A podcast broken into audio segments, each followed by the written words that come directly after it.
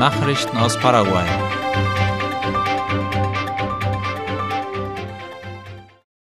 Argentinien gibt vier paraguayische Lastwagen frei. Das teilte der Direktor der Steuerbehörde Oscar Orue laut dem Nachrichtenportal OI mit. Demnach hat der argentinische Zoll beschlossen, vier in Clorinda festgehaltene Lastwagen mit Propangas freizulassen. Laut Angaben des argentinischen Zolls standen die Lastwagen in Gefahr, dass Gas austreten könnte. Am Mittwoch hatte eine Gruppe Lkw-Fahrer in der Grenzstadt Clorinda die Feuerwehr gerufen. Angeblich hatte einer der Gastankwagen die Druckobergrenze erreicht und das Gas drohte auszutreten. Daraufhin hatte der argentinische Zoll die ersten vier LKWs freigegeben. Die Fahrer weigerten sich jedoch, ihre Kollegen im Stich zu lassen. Der Direktor der Steuerbehörde versicherte gegenüber Medien, dass weitere Verhandlungen mit den argentinischen Behörden laufen würden, um alle festgesetzten Tankwagen freizusetzen. Bolivianische Vereinigung der Exporteure fordert Aussetzung der Mautgebühren auf der Wasserstraße Paraguay-Paraná. Das geht aus einer öffentlichen Erklärung des Bolivianischen Verbandes für Exporteure, Logistik und Investitionsförderung CANEP hervor, wie La Nación schreibt. Darin hat die Gewerkschaft darauf hingewiesen, dass die internationale Rechtsordnung des Wasserstraßenabkommens Vorrang haben sollte. Canep schließt sich damit den Forderungen anderer Gewerkschaften an Das US-Außenministerium hat Santiago Peña empfangen. Der paraguayische Staatschef nutzt seinen Aufenthalt in den Vereinigten Staaten und seine Teilnahme an der Generalversammlung der Vereinten Nationen weiter aus. Wie die Zeitung La Nación berichtet, traf Peña sich bereits mit seinem amerikanischen Amtskollegen Joe Biden und zuvor mit der US-Außenministerin. Laut einem Kommuniqué des US-Außenministeriums waren mit Peña Ziele der nachhaltigen Entwicklung und die Stärkung der bilateralen Beziehungen angesprochen worden. Diese beinhalten auch Reformen in der internationalen Finanzstruktur, heißt es In Asunción können an diesem Wochenende die Sterne beschaut werden. Dazu lädt der paraguayische Astrophysik-Club ein, wie IP Paraguay schreibt. Es ist die zweite Auflage der astronomischen Beobachtungsnächte, die am Freitag, den 22 und Samstag, den 23.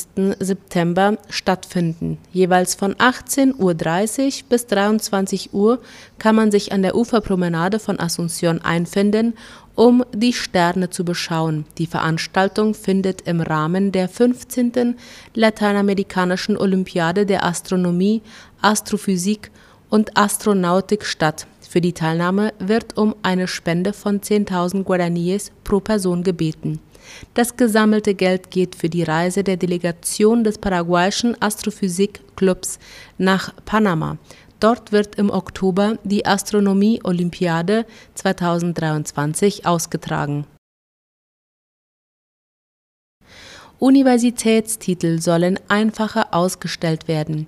Der Vizeminister für Hochschulbildung Federico Mora gab heute bekannt, dass Präsident Santiago Peña vor seiner Abreise in die Vereinigten Staaten ein Dekret unterzeichnet hat, das die Ausstellung von Universitätstiteln vereinfacht. Wie ABC Color schreibt, wurde die Verordnung Nummer 7110-23 vom Bildungsministerium ausgearbeitet. Das Gesetz wurde am 14. Juni in Kraft gesetzt. Das Bildungsministerium hat eine Kommission zur Ausarbeitung der Schriften eingesetzt. Mehrere Gewerkschaften hatten sich besorgt geäußert, weil sie befürchteten, dass unqualifizierte Personen ohne wirksame Kontrollen Hochschulabschlüsse erlangen könnten. Darüber äußerten sich unter anderem der Nationale Rat für Hochschulbildung CONES und der paraguayische Ärzteverband Círculo Paraguayo de Médicos. Nachrichten aus aller Welt. Schließung von Folterzentren in Venezuela gefordert. Eine Gruppe von Venezolanern hat das unter anderem am vergangenen Dienstag auf dem Times Square im Zentrum von New York gefordert. Laut Latina Press ging es auch um die Freilassung von rund 300 politischen Gefangenen.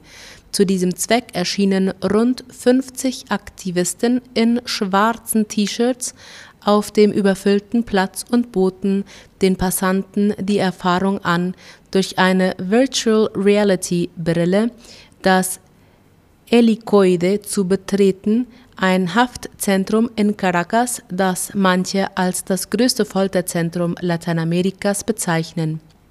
Angeführt wurde die Gruppe von Victor Navarro, einem Journalisten, der die Organisation Voces de la Memoria leitet und zusammen mit einem Team von 30 ehemaligen politischen Gefangenen wie ihm diese Erfahrung konzipiert hat, die die schrecklichen Bedingungen in den Zellen nachstellt und es den Menschen ermöglicht, Zeugenaussagen aus erster Hand zu hören. Getreideschiff aus der Ukraine erreicht Istanbul. Erstmals seit dem Ausstieg Russlands aus dem Getreideabkommen hat ein mit Weizen aus der Ukraine beladenes Schiff die Türkei erreicht.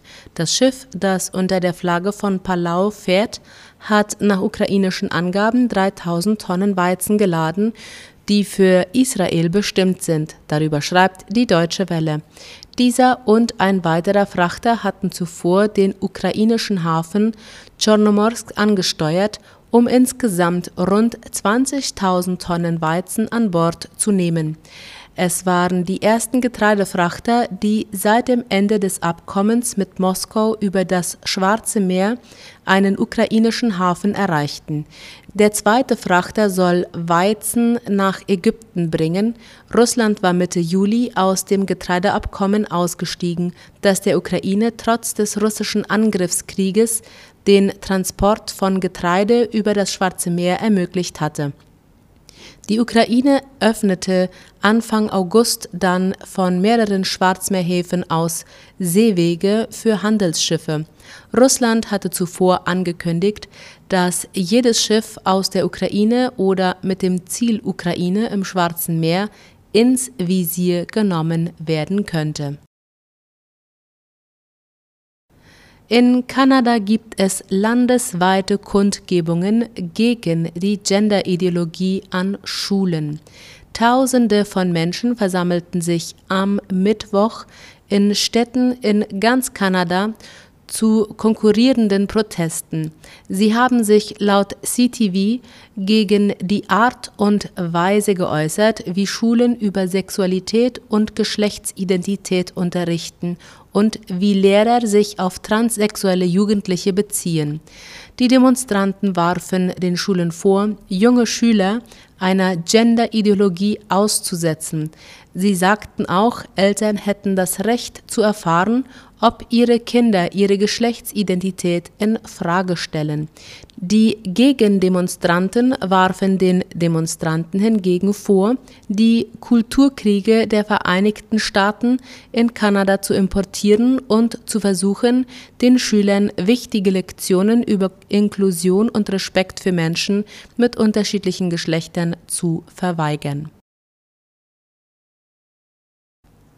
Frankreich will mit Italien bei Migration kooperieren. Frankreich ist bereits mit Italien in Sachen Migration zusammenzuarbeiten. Das, sofern die Betroffenen Anspruch auf den Flüchtlingsstatus haben würden, sagte der französische Innenminister Gérald Darmanin laut dem ORF.